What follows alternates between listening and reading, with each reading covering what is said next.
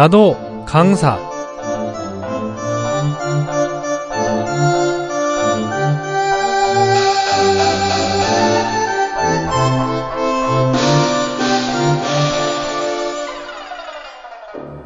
청나라 때의 학자 기우람이 쓴 열미초당 필기에는 그가 일생 중에 겪은 크고 작은 일들을 이야기 형식으로 펼쳐냈는데 그 중에는 대부분 인과응보가 간통되어 있습니다.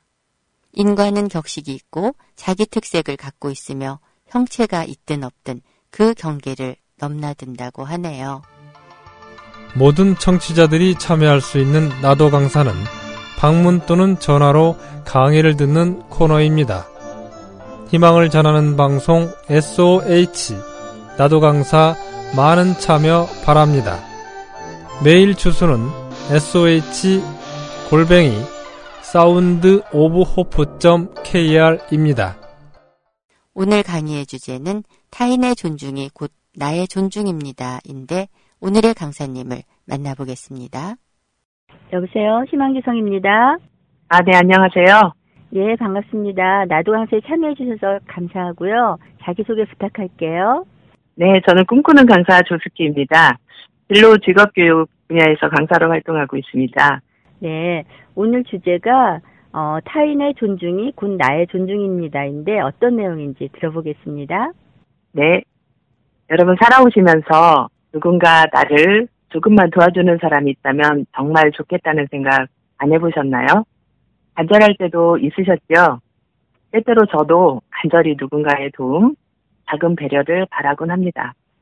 전남 구례에 운조루라고 하는 아름다운 고택이 있는데요. 구름 속의 새처럼 숨어 사는 집이라는 뜻입니다. 영정조 때 유의주라는 분이 지리산 자락에 지은 집인데 아마 들어보셨을 거예요. 아흔아홉 칸 집. 어쨌거나 그 집이 운치 있고 아름답기로 지금까지도 인정을 받고 있는데요. 그 집도 유명하지만 그 집 안에 있는 뒤주가 더 특별한 의미를 담고 있습니다. 뒤주는 쌀이 세 가마니 정도 들어가는 아주 커다란 급입니다. 그런데 뒤주 아랫부분에 하인, 능해라고 써 있다는데요. 그러게요. 하인이나 가난한 사람 중에 그 한자의 의미를 알 수 있는 사람이 얼마나 될지는 모르지만 주인의 마음이 잘 느껴지는 그런 말인 건 분명합니다. 그럼 무슨 뜻일까요? 뒤주에 글을 붙여놓았으니 분명 특별한 의미가 있을 것 같긴 한데요. 하인, 누구나 누구든 능히 뒤주를 열 수 있다는 의미랍니다. 쉽게 말하면 아무나 퍼가도 된다는 거지요. 그런데 이 뒤주가 있는 장소가 더 의미 있습니다.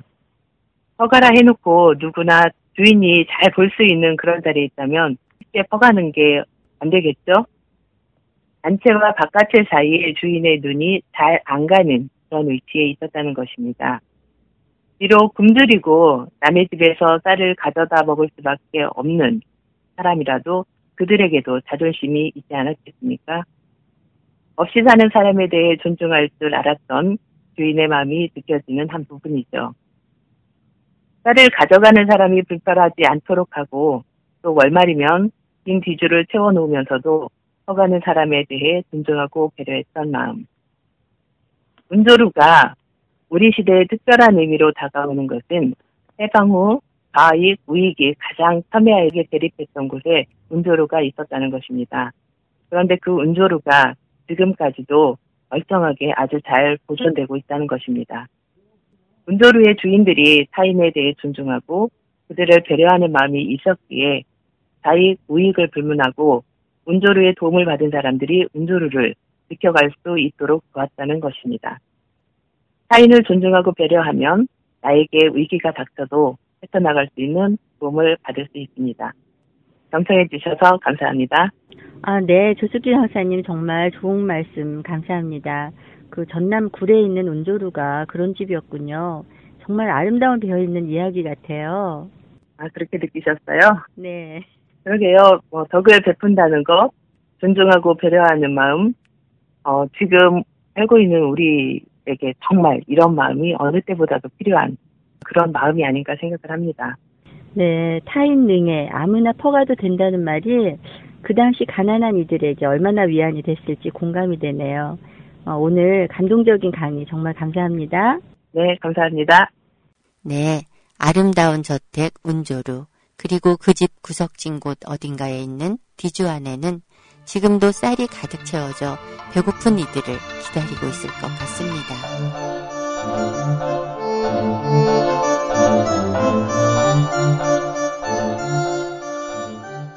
인과응보에 간통했던 청나라 학자 기호람은 하늘의 신들이 설치한 업경과 심경을 이야기했는데 둥근 빛이 하늘과 땅 사이를 가르고 있어 그 누구도 벗어날 수 없으며 마치 달빛이 온 세상을 비추는 것과 같다고 했습니다.